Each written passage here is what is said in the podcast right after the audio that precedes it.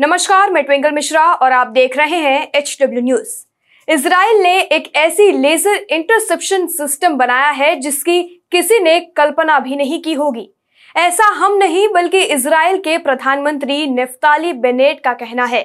उन्होंने खुद ट्वीट कर इस बात की जानकारी दी है कि यह दुनिया की पहली ऊर्जा आधारित हथियार प्रणाली है।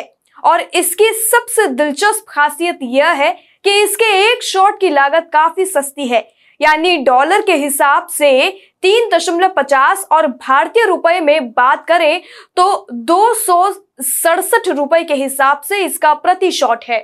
अपने ट्वीट में इसराइल के प्रधानमंत्री ने साथ ही बताया कि इसका नाम आयरन बीम दिया गया है।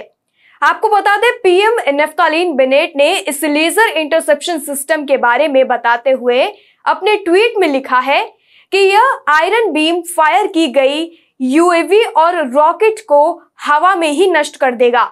रॉकेट तो आप जानते ही होंगे। अब आप सोच रहे होंगे कि यूएवी क्या बला है।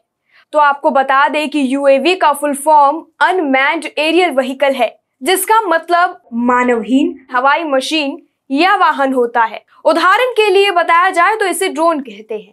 कुछ विमान भी ऐसे होते हैं जिनमें इंसान सवार नहीं होता। वे रिमोट कंट्रोल से चलाए जाते हैं और उनका काम शत्रु के क्षेत्र की टोह लेना और ज़रूरत पड़ने पर आक्रमण करने के लिए इस्तेमाल किया जाता है। अपने ट्वीट के साथ इसराइल के पीएम ने एक वीडियो भी साझा किया है। इस वीडियो में देखा जा सकता है कि किस तरह इस आयरन बीम का परीक्षण हो रहा है। रिपोर्ट्स के मुताबिक इसराइल हमास के रॉकेट हमलों को रोकने के लिए कई वर्षों से अपने काफ़ी महँगे Iron Dome missile defence system की जगह पर इस लेजर वेपन को बनाने की कोशिश में लगा हुआ था और अब उसे इस हथियार को बनाने में सफलता मिल गई है। आयरन डोन की जगह लेने वाले इस आयरन बीम डिफेंस सिस्टम को देश के हवाई रक्षा कवच को मज़बूत करने के लिए बनाया गया है। अभी इसराइल ने अपने इस लेजर हथियार के प्रभाव के बारे में बहुत कम सूचना दुनिया को दी है।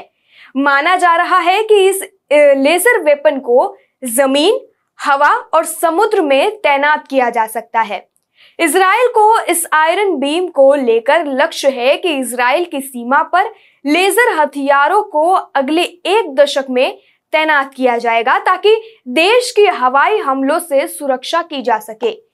माना जा रहा है कि इसराइल ने गुरुवार को की गई इस घोषणा के ज़रिए अपने चीर प्रतिद्वंदी ईरान और हमास जैसे अन्य दुश्मनों को सख्त संदेश दिया है।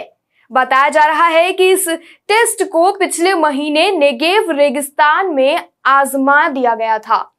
निफ्ताली बनेट ने इसराइल और गाजा के बीच 11 दिनों तक चले युद्ध की वर्षगांठ पर इस परीक्षण का ऐलान किया। इस युद्ध में उग्रवादी गुट हमास ने इसराइल पर 4000 से ज़्यादा रॉकेट दागे थे। इस आयरन डोम सिस्टम पर इसराइल का कहना है कि उसका आयरन डोम सिस्टम बहुत सफल रहा और उसने 90 प्रतिशत रॉकेट हमलों को तबाह कर दिया। हालाँकि अधिकारियों ने कहा है कि यह सिस्टम बहुत महँगा है।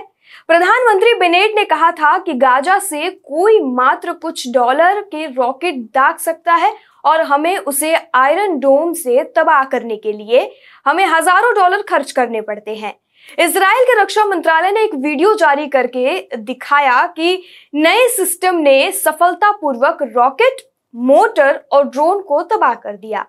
हालाँकि इस वीडियो को काफ़ी एडिट किया गया है और उसमें दिखाया गया है कि एक लेजर बीम ज़मीन पर तैनात सिस्टम से निकल रही है और उसने हवा में अपने लक्ष्य को नष्ट कर दिया।